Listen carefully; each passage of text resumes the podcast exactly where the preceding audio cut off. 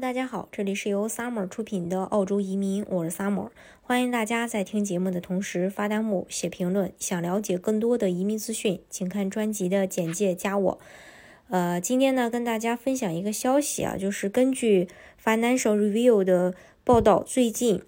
嗯，多个行业最高机构联合发声，希望联邦政府能重启移民，特别是澳大利亚城市发展研究所代表的房地产业，他们呼吁政府应该在年底重启移民。海外移民的数量出现严重不足，这将对房产行业的前景造成长期的负面影响。他们的研究所主席表示，过去几十年，海外移民一直是这个国家的命脉。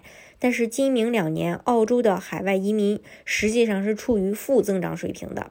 数据显示，移民占新房需求的百分之六十。如果我们不尽快重启移民计划，住房市场难以支撑。除地产之外呢，农业是受疫情打击最严重的行业。根据澳大利亚农业和资源经济局估计，仅仅园艺行业就缺失大约二点二万名工人。澳洲七成企业反映招工难，尽管失业人数数量激增，但是雇主们还是找不到所需的求职者。雇主也表示，缺乏技术人才已经成为企业扩大运营主要的障碍。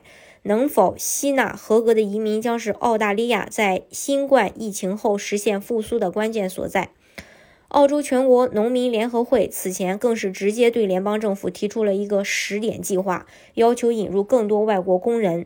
后疫情时代的劳动力短缺已经成为了限制澳洲经济复苏的难题。他们希望联邦政府为确保恢复移民水平，尽快采取行动，在各项财政支持措施结束之前，早日恢复合理的移民水平。